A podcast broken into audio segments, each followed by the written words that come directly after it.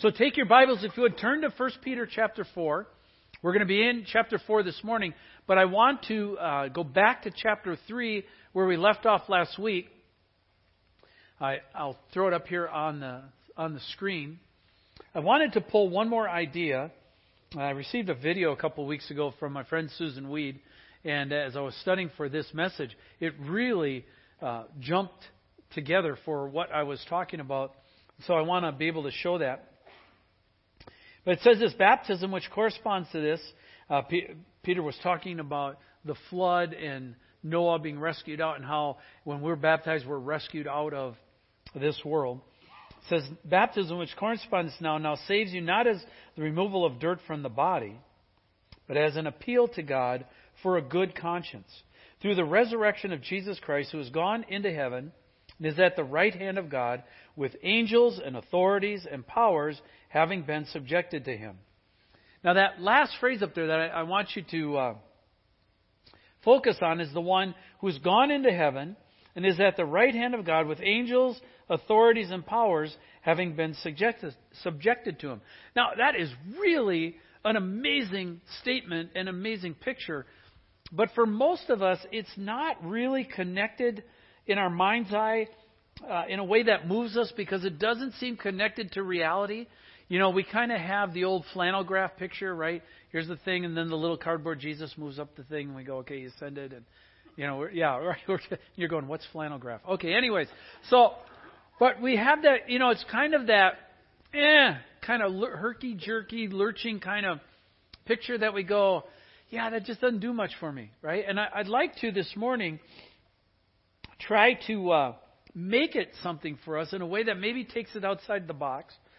Um, because a lot of the attacks now are on this whole thing of you still believe in God, right? That's the recent ones. Like if you believe in God, you don't have a brain. That's actually been around. But a lot of what's being said is, you know, hey, the people who wrote the Gospels just pre saw Hollywood. And they knew how to write a good script. Jesus never really said or did any of those things, but they wrote a great script for him. And the world has bought this script for 2,000 years. And, but really, uh, man, it, you know, it's, it's not real. And the proof often is offered behind that is that science has completely obliterated the myths that we grew up with and has debunked the kind of fairy tales, uh, these kind of fairy tales, and and you aren't a, a modern rational person if if you actually still buy into it, right? And so that's the push you get from that. I want to um, kind of flip that and, and show you another side to that. So I'm going to show a short video today that I hope will change your perception of that and make this verse go really exciting uh, in the deal. Now, students, I need a favor. Um, uh, hang in with me there because I know you you just got out of school, right? And the last thing you want to do is talk about school again, right? But um, well, and this video actually deals with that kind of material. It's about math, right? So woohoo, right? No, but it, it's a it's a guy.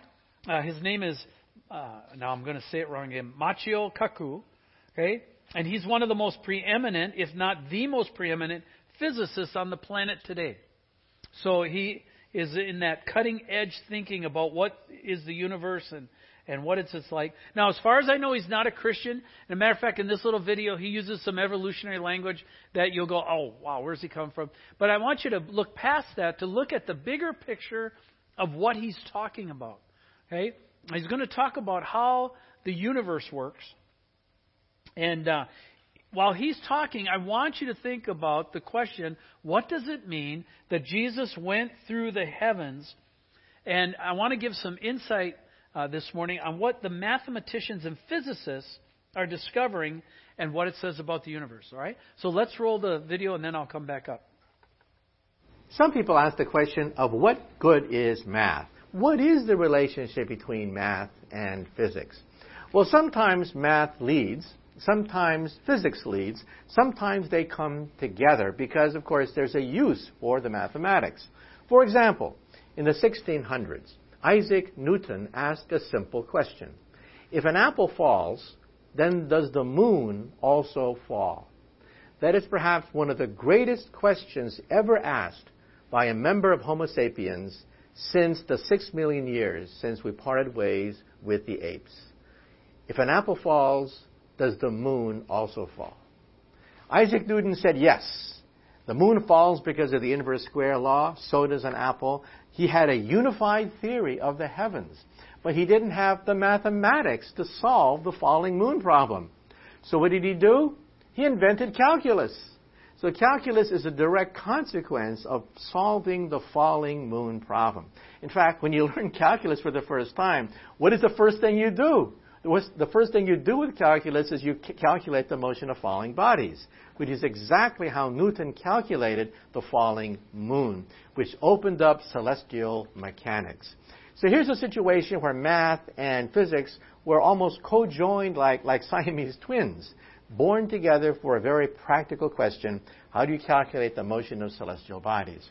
Then here comes Einstein asking a different question, and that is what is the nature and origin of gravity?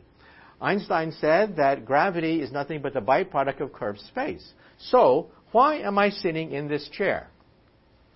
A normal person would say, I'm sitting in this chair because gravity pulls me to the ground.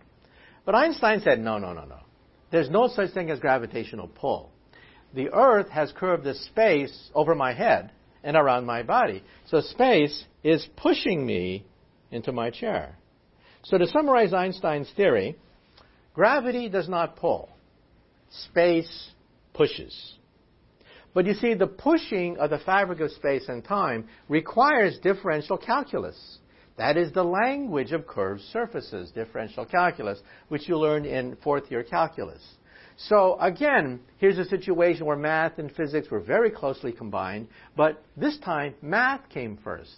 The theory of curved surfaces came first. Einstein took that theory of curved surfaces and then imported it into, into uh, physics. Now we have string theory. It turns out that 100 years ago, math and physics parted ways. In fact, when uh, Einstein proposed special relativity in 1905, that was also around the time of the birth of topology. The topology of hyperdimensional objects, spheres in 10, 11, 12, 26, whatever dimension you want. So physics and mathematics parted ways. Math went into hyperspace.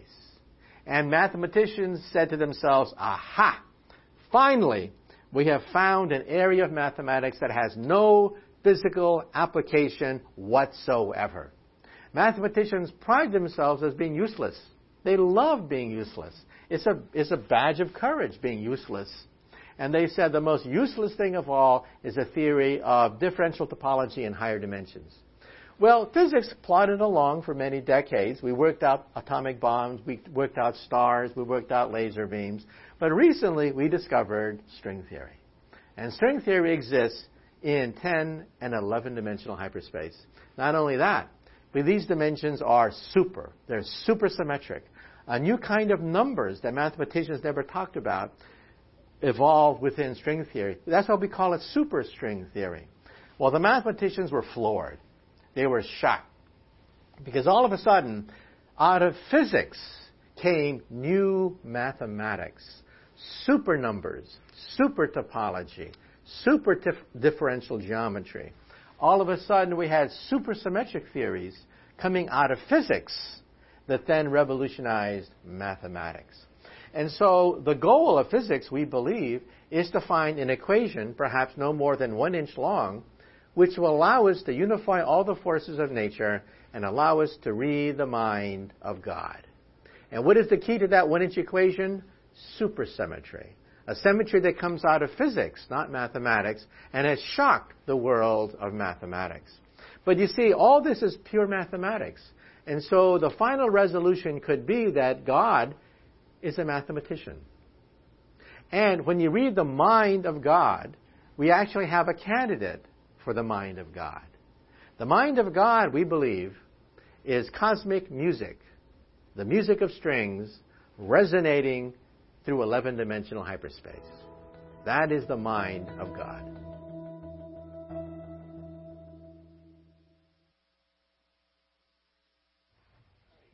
I like that guy's hair.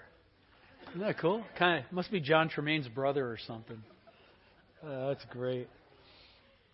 Okay, now what I want to suggest is he isn't. Uh, I wouldn't go with the six million year thing and all that, but what he's close to is he's close. He's got the math of God down, right? He's talking about where that's leading to presently in the math of God. He doesn't has not yet met the person of God, the resurrected Lord Jesus Christ. But what he's talking about is this equation that they're looking for is what's called in the mathematical physical world the singularity, where all of this comes together and connects and they believe that they're getting closer to that. And I believe the closer they get to that, the closer we are to his return. Right? So it's it's very uh, exciting that way. Uh, and so when if you think about the statement then, go back to the statement, if you think about this uh, hyperdimensions in the issue of the music of heaven resonating through the universe, then read through and think of the statement that the resurrected Lord Jesus Christ is at the right hand of God, and through the power of the Holy Spirit, all the angels and authorities and powers in the universe have been subjected to him. Most of the time, when we think about Jesus at the right hand of the Father, we go, boring. Yeah, right? Oh, next to dad again, man, I had my freedom, now I'm back by dad. You know, nothing to do. Right? That's kind of, and what you read instead when you get this is an incredibly dynamic thing going on. That there's all kinds of things going on in the spiritual realm, and there's all kinds of entities in the spiritual realm that we don't know about, that you've read about in the Bible, they've hinted at, talked about. Sometimes the those crash into our reality, and sometimes um, we get pictures or windows of it.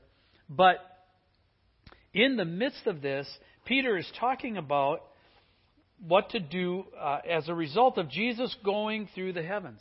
Uh, when we come to our mission statement, what we say is, and you've seen this many times before, but Northview Community Church is committed to encouraging people to become more like Jesus by celebrating God, serving one another, and sharing God's love with the world. I want you to notice the phrase up there encouraging people to become more like Jesus. So, what does that actually mean? Well, Peter explores this in the next section that we're coming to. So, Let's put it up. Take your Bibles, look. We'll start with verse 1. We'll read through verse 6. It says, Therefore, since Christ suffered in the flesh, arm yourselves with the same way of thinking. For whoever has suffered in the flesh has ceased from sin, so as to live for the rest of time in the flesh, no longer for human passions, but for the will of God. For the time that is past suffices for doing what the Gentiles want to do, living in sensuality passions, drunkenness, orgies, drinking parties, and lawless idolatry. With respect to this, they are surprised when you do not join them in the same flood of debauchery, and they malign you. But they will give an account to him who is ready to judge the living and the dead. For why for this is why the gospel was preached even to those who are dead, that though judged in the flesh the way people are, they might live in the spirit the way God does. So let's go back to the beginning here and and pull this apart a little bit. Since therefore Christ suffered in the flesh, arm yourselves with the same way of thinking. For whoever has suffered in the flesh has ceased from sin, so as to live for the rest of the time in the flesh, no longer for human passions, but for the will of God. For the time is past that suffices for doing what the Gentiles want to do, living in sensuality, passions, drunkenness, orgies, drinking parties, and lawless idolatry. So, what Peter's suggesting here is if we want to become like Christ, and if it's Northview's goal to encourage people to become more like Christ, we have to think like Christ. All right? And what Peter said is Jesus armed himself, and therefore we need to arm ourselves with the same kind of thinking that he had. Now, if you think about it, we're armed in a lot of ways these days, right? We, we're armed with guns, right? And obviously that became very apparent last week. Um, we're armed with knives and security alarms and planes and ships and bombs and missiles. And even more than that, we're armed rhetorically, right? There's enormous rhetorical arguments going on that have been marshaled and forced, and our, our armament, uh, our country's armament, uh, in that way, we, we call it politics, right? It's a way of arming yourself rhetorically. But here it says to do something completely different, and that is to arm ourselves not the way the world arms itself, but to arm ourselves by thinking the way that Jesus thought. And so one of the questions is, well, what kind of thinking did he have? In John 14, which is right before the Last Supper and right before the cross, John, uh, Jesus is speaking, and John records Jesus' thoughts in uh, 14 to 17, which is known as Jesus' high priestly prayer. And in chapter 14, he says this I will not say much more to you, for the prince of this world is coming. He has no hold over me, but he comes so that the world may learn. And here's what he said, and I think this is one of the premier statements that Jesus made on, on the planet while he was here. He says, I have come that the world may learn that I love the Father and do exactly what my Father has commanded me. In other words, Jesus says, You want to know what I'm really thinking about? You want to know what I'm really aiming at? I have come to do exactly what my dad told me to do. By the way, happy Father's Day, right, God? He's a good father. He's got a great son. And the son was focused on what dad had coached him in, what dad had planned him, uh, planned with him. And so out of that, he knew that he would suffer. He knew that was part of the setup. He was talking at this point here about fulfilling his father's plan for salvation and what the cost would be involved. And he was also talking about suffering on the cross. He knew that was part of it. So if we're to arm ourselves the same way that Jesus armed ourselves, where would we take our cues from? Well, we would take our cues from Jesus, right?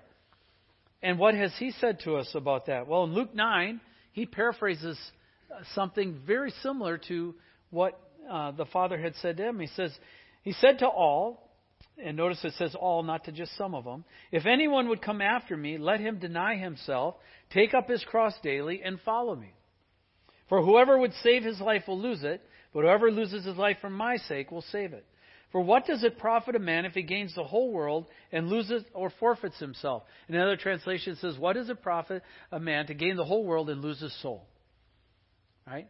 And many of us are aware of that. The price tag to that. For whoever is ashamed of me and my words, of him will the Son of Man be ashamed when he comes in his glory and the glory of the Father and of the holy angels. So, in other words, if you take this hyperdimension, 11 dimensions thing that we've been talking about in the film, Jesus comes out of that and he comes to judge the living and the dead. That a little more active this morning now when you think of that? Right? And here's the thing I've realized uh, about life is that you can have a lot of questions, right? Like you have questions, I have questions. How does God do this? How does that work? How's that? But one of the things that really kills questions is when you actually see reality. Okay? When you actually see a reality, you go, oh, well, that's what it really is. And all your questions go, right? And I want to suggest to you that a lot of people think they're going to argue and bark and wrestle and rhetorically outgun God with things. And if it is this strings of music playing through the universe and we run up to that, we're going to go, that's what it is. Oh, my word. And that's why the Bible says every tongue will be silenced, every knee will bow. Because when we run into the reality, we're going to go, Ho! I guess I don't have questions anymore. And that's why the Bible says we will be stunned into silence, because it will be so far beyond what we can comprehend and what we can grasp on this level that it will absolutely shock us. Right? But it's going to answer a whole lot of questions without ever saying a word. And therefore, all God has to do is look. And we know. It's a, it's a frightening thing when it talks about that. Peter goes on to say that so if we're going to arm ourselves with the same kind of thinking, that would mean then, like Jesus said, we will also have to suffer. Right? I wish I had a different message, and I wish there was another way to say this. And I wish I could say you could be rich and beautiful and fabulous and get everything you want in life. It'll never cost you a cent, never hurt you, and you go to heaven, you punch the card, you're in, and God hugs you, and you're, you're done. Okay? That is not the, the message that Scripture says. And Scripture says we will suffer. Peter goes on in 4:12. We'll look at this next week some more, but he says, "Don't be surprised at the fiery trial when it comes upon you to test you." as though something strange were happening to you. But rejoice insofar as you share Christ's sufferings, that you may rejoice and be glad when his glory is revealed. If you are insulted for the name of Christ, you are blessed because the Spirit of glory and of God rests on you.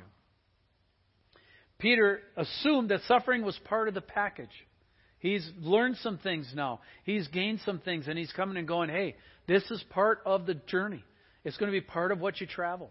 And, uh, you know, m- many of us look and, and wonder what's going on. I'm reading two books right now, both of which I would recommend. If you want some insight to the present, look to the past. Right? And uh, two books that I've been reading. One is Dietrich Bonhoeffer's biography by uh, Eric Metaxas. Um, which talks about pre-war Germany, and the other one is in the Garden of the Beast by Eric Anderson. And both of those capture what uh, it looked like in Germany in 1930, 29 to 33, which is pre-World War II, right? But if you read that, it's absolutely chilling because when you read it, you will recognize us. And one of the terms in the book that they did in Germany was the goal was to synchronize. It was called synchronization and get everybody synchronized along the same mind and the same way to think. And the problem is the only people who really resist that? Christians. Okay? And you watch the turmoil within the church and you recognize that's exactly what we're going through right now. Okay? And so Peter has a word here, I think, for us that if you want to be like Jesus, you need to be prepared to suffer. And what are we to do when suffering comes? Just as Jesus kept his eyes on his Father, so through the power of the Holy Spirit, we are to keep our eyes on Jesus. Right? The farther it slides, the more we focus. And what Peter's saying is it's sliding. It was sliding in his days, and it was sliding in our day. With respect to this, he says, they are surprised when you do not join them in the same flood of debauchery. You saw that list in the verses 1 to 3 kind of characterizes the living. Debauchery is just Fat Tuesday, Mardi Gras, frat parties, drunken brawling and reveling, right? Let her rip. Anything goes. And what our world's saying today is anything goes. Anything you want to try, anything you want to taste, anything you want to do. There are no more rules or structures anymore, and, and just let it go. We were watching a, a movie last night with our family, a cute movie. It's the idea of an old retired guy who gets hired on as an intern, and uh, it comes in a brand new, you know, modern, hip company and that kind of stuff. And when we got done with the movie, I said to, uh, I went upstairs and I was sitting in uh, Kayla and Abby's bedroom because they're roommates again now. Kayla's home, and uh, I said, "So, what was the lie in that movie?" Oh, Dad, you're wrecking it. It was such a great movie, so cute. You know, and now you're messing it all up. And I said, No, what was the lie? And they went back and they told me the movie, and, and finally I said, So, what happened to the little girl? They went, Oh, we hadn't thought of that. I said, Yeah, they don't. They leave that part out. And everything in our culture now is bent that way. Think like we think, act like we act.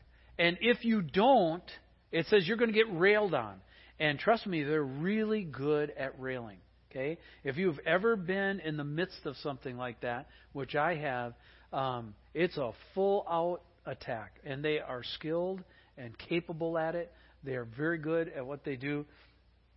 And so, uh, Peter says, with respect to this, they are surprised when you don't join them in the same flood of debauchery, and they malign you.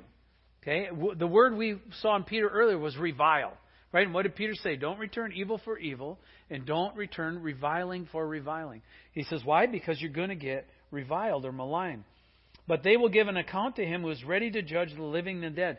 On this living and dead, what it's talking about is other people who were also maligned for the sake of the cross, for the sake of God's kingdom. They were ripped, they got falsely judged. Many of them uh, ended up dead for the sake of a promise that God had given them. It says that, For this is why the gospel was preached even to those who are dead, that though judged in the flesh the way people are, they might live in the spirit the way God does. And so these people were, from the world's eyes, losers. They, they, they didn't win. And the world judged them that way. And the world wrote them off. And uh, they didn't account for anything in their eyes. But God says there'll come a time when that gets flipped and they will, they will live in the Spirit the way God does. Now, who are these dead that we're talking about? Well, they are all the saints that died before Jesus came who were only given a promise. They were told about the promise of the Messiah. They never saw the Messiah.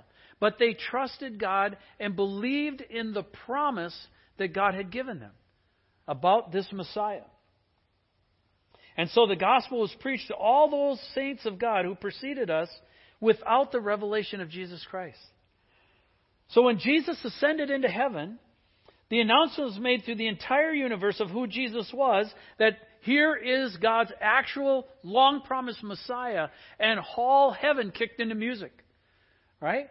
Think about all that music playing. The Hallelujah chorus is going full blast, and the people are going, and they're going, the, Him!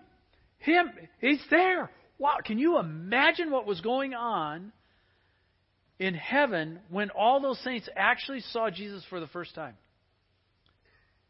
They had only had a promise. How do I know that? Well, look at Hebrews chapter 11. Gives us some insight into this. It says, All these died in faith. Now, if you want to know who all these were, go to Hebrews 11. It's called the Hall of Fame of Faith, and it tells the stories of those who died in faith. Not having received the things promised, but having seen them and greeted them from afar. Just think about these people. They had no New Testament. Many of them didn't have the whole Old Testament. Most of them had uh, the first five books. Some of them didn't even have that. There was no Old Testament when Abraham left his original country, Ur of Chaldees, and started heading over to Canaan. There was no Bible. He had a promise God had spoken to him. And it says he believed God, and God counted to him as righteousness. It says they acknowledged that they were strangers and exile on earth. For people who speak thus make it clear that they are seeking a homeland. And if they had been see- thinking of that land from which they had gone out, they would have had opportunity to return. But as it is, and obviously this is a, you know, Abraham it right fits into this really well. Uh, had gone out, they would have opportunity to return. But as it is, they desire a better country, that is, a heavenly one. And therefore, God is not ashamed to be called their God, for He has prepared for them a city. In other words, God gave them a promise. They hung on to that promise. And when Jesus ascended into heaven, the proclamation was made to the universe, and all the angels, all the principalities, all the powers, all the rulers suddenly realized who Jesus was. And the tables went boom, and all the people who were losers suddenly became winners. And all the ones who were winners suddenly became losers because of that proclamation. Now, we sit in a day and an age again. Do we look like we're winning this morning? Charge, right? Yeah, what's going on? Well, we are being intimidated. We are being told it isn't worth it. And I want to suggest that uh, today we need to fight to good fight, all right, and to stand strong for the gospel. That it's really important that we stay with the Word of God. That it's really important we stay in the Word of God. 1 Corinthians says, Be watchful, stand firm in the faith. This is a great Father's Day verse. Act like men, be strong, and let all you do be done in love. Guys, usually uh, for us, what happens is uh, the anger comes out in our tone, right? We don't communicate love in our tone. And you've heard me say that before. I'll say it again. It, it comes out. Our wives pick up on it really quickly, and we squash them with our tone. And, and Paul here is saying, let all that you do be done in love. Who learned that? Paul. Right? We're learning some great life lessons from Paul and Peter here. Remember what Jesus said, For whoever is ashamed of me and my words, of him will the Son of Man be ashamed when he comes in his glory, and the glory of the Father and of the holy angels. In other words, don't be ashamed of the gospel. Don't be ashamed of eternal life. But give the hope you have in your heart, Peter says, with gentleness and respect. Galatians 6 9 also has something for us I think is important. It says, Let us not grow weary of doing good. You ever just get tired of doing good? Like, it doesn't seem to be getting me anywhere. What have I really produced? I mean, what do I really have to show? And, oh, this is so hard, and nobody else seems to be doing it. And I'm like, you know, and it just gets to be weary. And when we get weary, we quit. A lot of times we'll quit three quarters of the way through. If we'd only stayed out that last part, we would have saw it to the finish. Can you look back on any of any of your uh, adventures in life where you quit too soon? Can think of a place where you quit too soon, right? And go, oh man, I wish I had. Why didn't I stick it out? Why hadn't I done that? And part of here is the idea of not growing weary. If we're talking about becoming like Jesus, um, in our mission statement, we, we said that, and obviously Scripture says that. One of the ways is do that together, right? We here we do small groups. We call them community groups. We talk about having a posse. Don't do life alone because it's so easy to get discouraged. It is so easy to get distracted. Right? I mean, summer's coming, and we can have fun during summer, and pretty soon what happens? The word goes, and then pretty soon prayer goes, and then we come back in fall and go, wow, what happened to me? I am so far away from God. Well, I want to suggest something this morning. If you and God are far apart, who moved? Right? We it's so easy to stop doing good because it seems like it's a lot of effort and I'm I'm tired. I don't want to put any more effort in. And yet we have the Holy Spirit who can encourage us. And what I want to suggest this morning is, you know, only dead fish float downstream. Right? You don't get this a fishing illustration? Hello? Live fish swim upstream. Right? Let's not be dead fish. Let's be alive in our faith, right? Ichthus, symbol of fish. Hello. Okay. All right. First two got it better. You guys are ice cream's wiped you out. You're on the sugar buzz is crashing. We're 20 minutes into it. It's over. Where's my lunch? Yeah, I got it. Okay.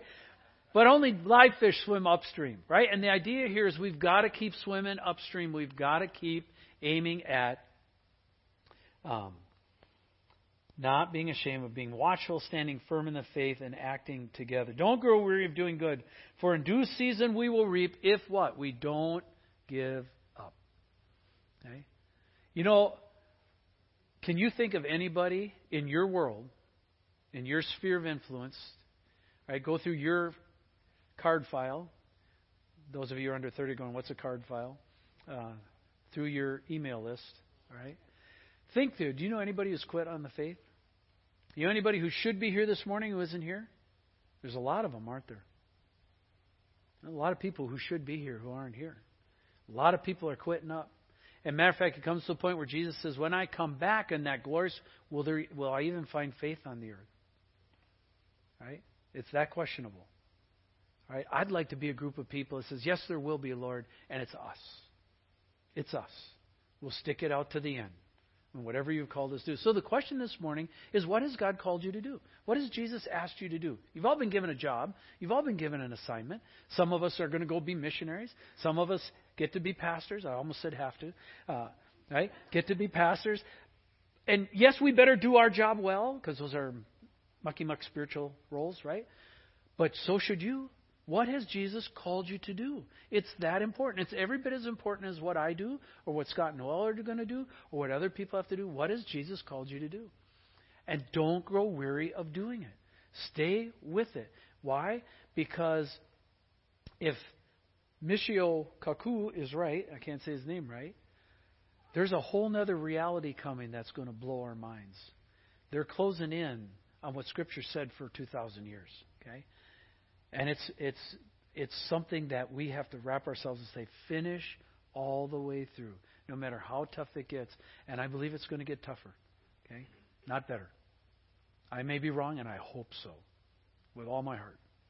But I don't think I am. Right? Let's finish the race together. All right? So let's pray. Father, as we end on that note, certainly we don't have the strength. We know our own hearts. We go sideways so quickly. Could we ask you this morning on Father's Day for your help as a father? Would you help us through the power of your Spirit to have a steadfastness and a fortitude that will amaze the world? Would you help us to be uh, steady and faithful in our heart? Would you help us, Lord, to not give up and grow weary of doing your kingdom stuff? And Lord, we pray that you would wake up, shake up, and uh, the, those who have lost hope or who have fallen away, reignite them and bring them back. And Lord, many who don't even know you yet need to know you, and they need to, like Anthony, suddenly see what you really bring to an equation. And so we ask that this morning that you would help us um, where we're weak and where you're strong. And we ask this in your name. Amen.